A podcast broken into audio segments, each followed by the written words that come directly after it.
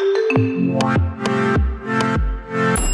Welcome to the CMU Now podcast special edition. I'm Caitlin Birdsall, along with my co host David Ludlam. We're excited to have CMU President Tim Foster on the show today. So, with his retirement at the end of June, you might expect us to recount the highlights of the 17 years of him leading the helm of Colorado Mesa University, Western Colorado Community College, and Montrose campus. But today we want to talk less about Tim Foster, the CMU president, and more about Tim Foster, the person. So, oh, David, well, I'm going to throw it over to you. Speaking of the person, you, President Foster, you have a, a, big personality and obviously a big persona here in town. But at one point, you were little. Tell us about what it was like growing up. Uh, where did you grow up, and where did you fit in the family? And what were you like as a kid?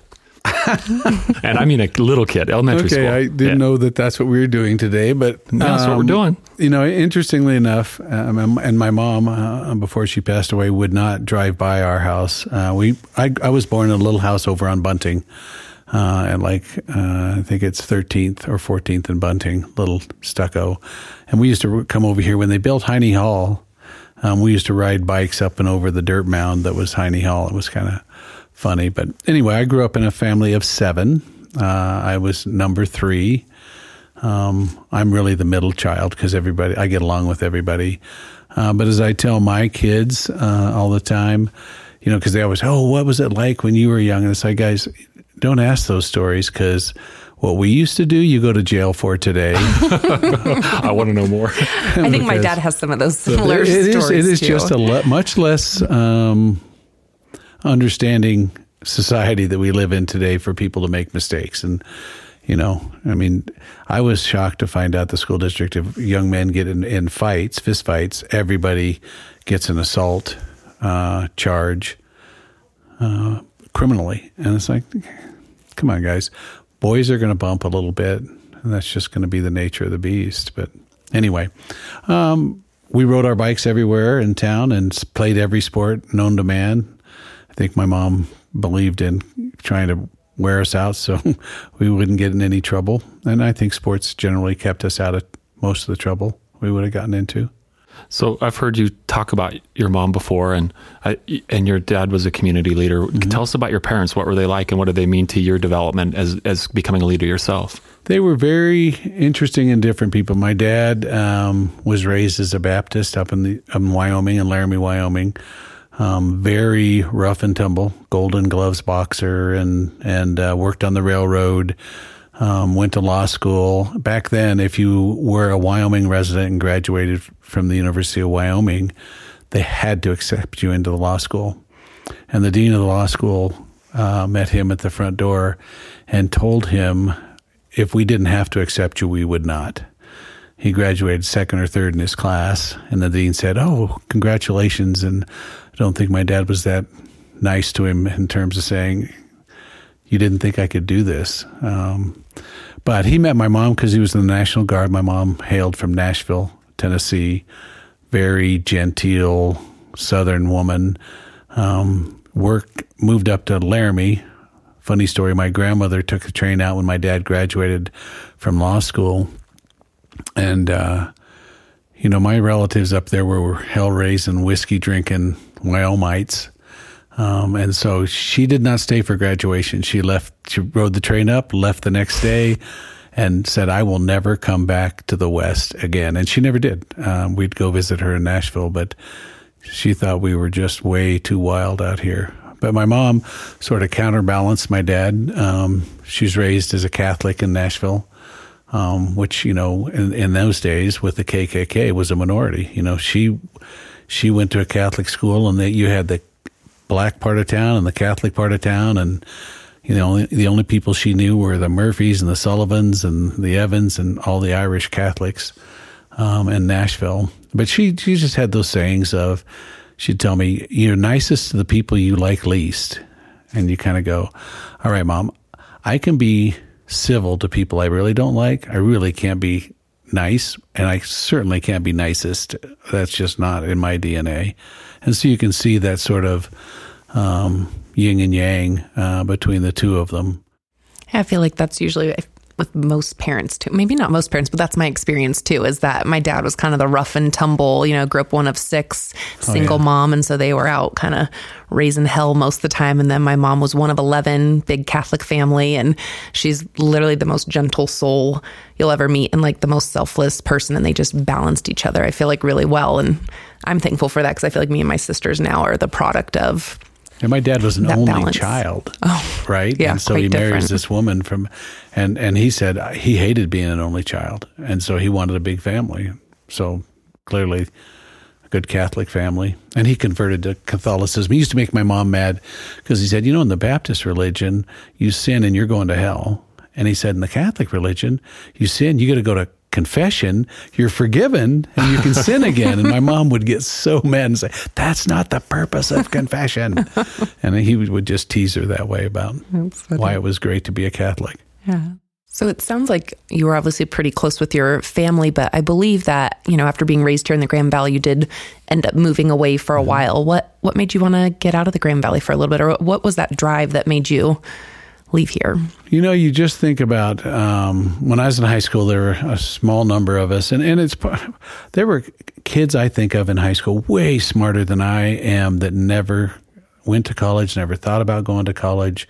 Just such an underutilization of talent. Um, but fortunately, you know, it was clear to me I was going to go to college, and so it's it's crazy. You think about it. Um, so back then, they had a I played football and swam and all those sorts of things, and so they had a. Uh, it was clear I wanted to go to an Ivy League school, and so I applied to Amherst and Brown, and then my high school coach grew up in Ohio and said you need to apply to Kenyon. Um, he, his comment was, "I wasn't smart enough to get in there, but it's it's an Ivy League S school." So they had a scout that would come out um, and scouted for all the Ivies, and uh, no safety school. You know, th- three of the ten hardest schools to get into at the time. Uh, got into all three of them. Never visited. You know, you just sort of, and sure enough, the the football coach from Kenyon called and was t- telling me how much they wanted me, and I'm, oh, I'm getting recruited. so off I went. I went to Ohio sight unseen from Grand Junction, and you know, uh, Kenyon's in the kind of rolling hills in the Ohio River Valley. That is a totally different place, and all these kids from the East Coast, New York and Connecticut. You know, there's a Salomon from Salomon Brothers. There was a Cabot from the Henry Cabot Lodge. I mean, all these folks, and I'm just going, oh my God, I don't, I didn't know how to tie a tie. You know, and they have a, we had a a uh, formal. Formal to me was your best 501 jeans and a nice shirt that you'd actually maybe put an iron on. And they're no, you got to have a tie. And I go, I don't, own- I don't own a tie. And those prep school kids are looking and going, What do you mean you don't own a tie? Well, I got a clip on. How long did it That's take you to feel comfortable there? Ah, you know, it was interesting. There was it was a good experience. There were more foreign students at that school than kids west of the Mississippi. Um, and so it was it was an education. It's a cultural education. A lot of the things we talk about with kids from varying backgrounds, you know, you just learn so much um, from being around those folks. And I'll never. I had a really one of my best friends was a young man who grew up in the Bronx, right? So pretty rough and tumble. Um, and we were down at a frat party, and some kid got in my face and f bombed me a couple times. So you know, okay, and I let him have it. And all these kids were like, "Why did you do that? You hit him!" And you know, and I'm going, "Where I come from, you start doing that, we're gonna throw hands." I'm sorry. And thankfully, Rod O'Connor, my friend from the Bronx, said, Hey, where I come from, too, you guys, you don't get to do that. This is so. Did you get in trouble? Uh, we were. I was on super secret probation the first week I was there. did, did your mom know about And this? then I was Yeah. on probation. Yeah, no, my my parents had no idea. I was so far away that they they had no concept. Was your mom proud of you though? For you said she came from a genteel family. and You got into a, a great school. Was she proud of that? I That think so. I think so. You know, my seven kids. You know, there's a lot going on, and so and and my siblings were off doing. You know, my sister was at Colorado College, and my brother was at the University of Wyoming, and my younger sister, way smarter, probably the smartest kid in our family, was off to Stanford. So they were all. It's a pretty competitive household. Well, so uh, I wanted to ask you about uh, discipline. So I think a lot of people know that you have a pretty regimented schedule with your physical health. You cycle, you swim, um, and no matter how stressful your your job has been or, or what elected office you were in, you've always been committed to that. And and maybe we don't talk about discipline that much, but what has that meant to your life and and related to your ability to be so successful in your jobs is is being physically fit and being committed to that. And why are you committed to that? You know, it, it's a, it's as much one just feeling good, but it's a stress reliever um, for me. Uh, when I was in Denver at the commission, you know, I would ride my bike home, and I don't care how tumultuous the day had been. You know, you sort of burn it out um, getting that kind of exercise, and so um, it's just really helpful, I think. And then I could get home and and be a normal person and not be, you know, kicking the dog and being tough on kids, and so it, it's just a it it helps me sort of keep an even keel. When I interviewed here, um, people said, "Well, you know, kind of what's your biggest shortcoming or weakness or whatever?" And I said, "I have an Irish temper, um, and all my siblings have Irish tempers, and it's bad when they go off." And I said, "So my goal is not to." Not to lose it. So for 17 years, knock on wood, I have not had an Irish temper moment. Now, somebody, I said that to somebody the other day. No, I saw you, and I said, no, what you saw was very barely a glimpse Tip of of the it. iceberg of the Oh, Irish it, it, temper. you've seen Irish. Irish tempers are bad when they go, and so it, it's one of those things you just gotta. Okay, I'm not gonna go totally crazy. So you So you swim to keep that that Irish temper in check. swim and ride my bike, and and and so then when I get home, you know, you you meet your spouse and oh, and your kids, and I'm happy. Mm-hmm. You know, and I've just had a horrible day. People, you know, things not going well, but kind of clear your mind, and it's all good. Yeah. So speaking of family, so I know obviously you're married and have four four kiddos, and I'm a new mom myself. I have a little nine month old at home, and you know it's funny. As soon as we had her, the question is next of, "Oh, are you having another one? And how many more are you going to have?" And so I would just be curious uh, for you, what made you guys decide to have four kids? Is it because you grew up in a large family? Is it just kind of happened? Um, because, like I said, I know I get that question a lot of how many kids, because I feel like that really impacts every other facet of your life. You know, um, I, I would have done two, um, but we had two boys, and my wife really wanted a girl. So and we, all know how that works out usually. so we did three, and then we actually sat and had a very, really, you know, when you're doing kids, you don't really plan that out. Okay, three kids, two adults. We fit in any car, you know, all the pragmatic things. It's great. Um, her counterbalance was, yeah, but three, somebody's always the odd man out, right? But at the end of the day, we agreed to three kids. Well, somehow she ended up pregnant a fourth time. And I'll never forget, we were leaving, we were at the Avalanche when they're in the Stanley Cup, and we're driving away from the stadium, and, and, and you get this. So, if I told you I was pregnant, what would you say? And your first inclination is, look, we talked about this 10 times, but it's like, I don't think this is an idle question. Oh, it would be a blessing, sweetheart. Smart Thank. God that was the answer because I looked over and she's just like crying, and I'm going, okay, so we are pregnant. Good, great, let's go. And you know what? Uh, it, the fourth is a blessing and has been great Mm-hmm. You know, it's interesting. David and I have talked about kiddos because he obviously has two. And as Mm-hmm. I'm thinking about potentially having another one, he's like, but it doesn't double the work. Like you think you have another kid, so it's going to be 50% more work or 100% more work. But he's like, it's like 10% because you're already doing you what you're doing. right now. Yeah. And my, yeah. Mom, my mom, you know, mother of seven, used to say, you know, if you go past two, they sort of take care of each other, Mm-hmm. and they and so it actually lightens your load. And so, said w- once you once you go to three, go to ten. And I'm going, oh, I'm not sure I want to go to ten. Lena Elliott would say go to eleven, you know, but yeah. yeah, I don't know if I'd be quite ready for 10 or 11, but maybe two. We'll see. What's it like uh, the empty nest thing for you and your wife now? You know, um,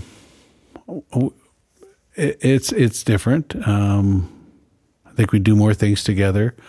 Um, she's able to come to more things, and and uh, we're working on what what what things can we do. You know, I keep saying, "You want to ride bikes?" And she's like, "I'm not going to ride bikes." um, so it, it's it's it's fun, and we are going to. I think we'll do more trips and those sorts of things. Um, our kids, we're close with our children, and so they cycle home um, on a not irregular basis. And with four of them, you get enough of them coming and going. She still gets tearful every time they leave, which is like, come on, honey, I'm still here. Any grandkids on the horizon? You think you're? I keep wondering yeah. and asking, but I've I've learned I got to quit because you know they'll do what they do when they do it. Mm-hmm. Yeah. Yeah, I know that that was always nice with my mom and dad. Never pressured us. We always, you know, knew they wanted grandbabies, but they've been really good about letting us each do it in our own time. Well, I've made the mistake of pressuring yeah. and being told by Lisa, "You yeah. got to quit." Got to stop like, that. Okay, I'll stop. Yeah, me and I'm I'm one of four, so I have three sisters. So luckily, my mom now has the three grandbabies for my oldest sister and then mine. So she's slowly getting her fix of there grandkids. So, well, what about your? So you've you've spent most of your adult life in pub, public life mm-hmm. uh, as an elected official, now as a university president. And I think part of that is that people always want something from you. You know, I mean, they're coming to your office because they have something to ask of you or they want something from you. And you're going to get to be out of public life for a while, um, maybe forever, depending on what you do next. What, how, what will that be like for you to, to be able to do your own thing and not have people come coming to you, you know, a hundred times a day wanting something from you? You know, I don't mind the, the, uh you know that sort of thing because I think it's fun to be able to help and and and agree and make things happen. It is the the you know it used to be the newspaper now it's social media. And you know when I, I had a break between being in the legislature and joining Bill Owens cabinet. And so I went from reading the news editorial page and then the sports page. For a year I went straight to the sports page and then read out right? Um, and so I anticipate being able not to worry about somebody's going to pop off about something that we've done, something, who knows, on social, or worrying about what the newspaper, the television station is going to do or say or misconstrue. Um, and so I think that's the nicest part is just, you know what? And if you call and I want to know this, it's like, you know what? I don't even have to call you back. I, yeah. much less, I, I don't have to answer any of your questions. Really? Yeah, that freedom will probably be a little bit nice because I, I, can yeah. only imagine how many people are coming to you, especially with problems. You know, you're a problem sol- solver, a decision maker, and maybe just getting a little bit of a break from that, I'm sure will be nice. So, as we kind of get to the end of our time with you today, I'd be curious to know we've kind of talked about a lot, and it's been really interesting for me to get to know a little bit more about you personally. But maybe what's one thing about you that would surprise people, or maybe they wouldn't know about you? Because I feel like we've talked about a lot today that has been interesting to me and some some things that I have not known about you. Hmm. I don't know. Um, Do you like pineapple on your pizza? Something as simple as that, or have you been let him off that easy. It's got to be something better than pineapple. Skydiving, lots of times. That's like your secret passion that nobody knows about. That's an interesting question. Um, I don't know. Um, I read a lot. I read a ton. Uh, you know, we I grew up in an era we used to in the summertime. You know, you'd go to the library and check out a book and just read uh, voraciously, and I I love to read. Um, interesting as you have kids and you want them to read. Come on, read, read. Um, and so, but I'm not. I don't know. I don't know what really what that would be. Um, it is interesting. Uh, you know, when I was young and in political office, I've, you think you know a lot when you're 30 years old, 29 years old, whatever year it is, and you just learn a lot more. And you and I think um, slowing down a little bit has been good for me. And, and I'm, not, I'm not sure people appreciate that, you know, it's not just always quick decisions, um, but try and trying to, to be more thoughtful. I'm still pretty, if it's in my head, it comes out my mouth. I can't tell you. served you pretty well so far. yeah, you know, not always. And I can't tell you how many times I say something and then you go, okay, I probably shouldn't have said that, but it's also human I nature. I don't know. I don't know what y'all would find interesting that I do. That do you think you'll miss public life? I'll miss the campus and I'll miss the people and the students. You know, I mean, the campus. This is a cool place, and it'll be interesting to drive by and not. I don't have a parking space. I don't have an office. Yeah. You know, and and just the interaction with students is so much fun. Um, but Oh, Caitlin, I've, uh, before we wrap up, I did want to talk about one more thing before we let the president go. Yeah. So, President Foster, one of the things that I think a lot of people do know about you is that you're you're great with kids. Uh, I've seen you with my kids. I've seen you with many other people's kids, um, and I mean, you know, from five probably to twenty five, and um, you're great with them. People have observed that. What is it about kids that you ch- cherish or re- revere so much? And uh, do you have? Is there something in your future that I don't know could have something to do with kids? And what? Why are you so good with them? I'm probably having, you know, four younger brothers and sisters, you know, and, and growing up in that era. And then, you know, uh, having great coaches and mentors uh, over over years. Um, but kids are just they're funny. They're just so funny. And you know, with with uh, the children of people who work here, it's like being a grandparent, right? You you get to play with them a little bit, fill them full of sugar, and send them home. Um, I I enjoyed coaching. I coached all the way up and and through high school, and and every now and then I'll go coach older guys, and it's just they're just funny, and and I I get a chuckle out of them, and and you know they're, they're kids are good hearted, they are just, and they're right there. They're just in the moment. Mm-hmm. Mm-hmm. they're going to tell you what they think. You know, they really are. And so I just, I enjoy, and they know, you know, kids are like animals. Know if you like them or don't like them. And I think mm-hmm. they respond in kind. My kid, my, I, I'll see a kid out and, you know, they're kind of look confused or whatever, and I'll talk to them. And my it drives my children crazy. Like- yeah, and, and then they'll see it, you know, coming. I'll, I, I'm going to say something to a little boy or a little girl, or you know, or up to whatever age, and they're like, "Dad, don't, don't. That's so creepy. Just don't say anything." And I said, they, "I like kids, and kids like me. They do. and they respond well, and they go, "It's just, just please don't say anything." And so I, there's Caitlin. There's been so many times I'll take the, the girls to a game, mm-hmm. and like, no, you can't have a sprite. No, you can't have pizza. And I look up like, where are the kids? And they're over with the president getting a sprite. and pizza. yeah, they oh they love it. They've come back with Mav horns, and I've seen him do that with so many kids. I think a lot of people around here appreciate that about you. So I was Kids curious fun. about. Yeah. Right.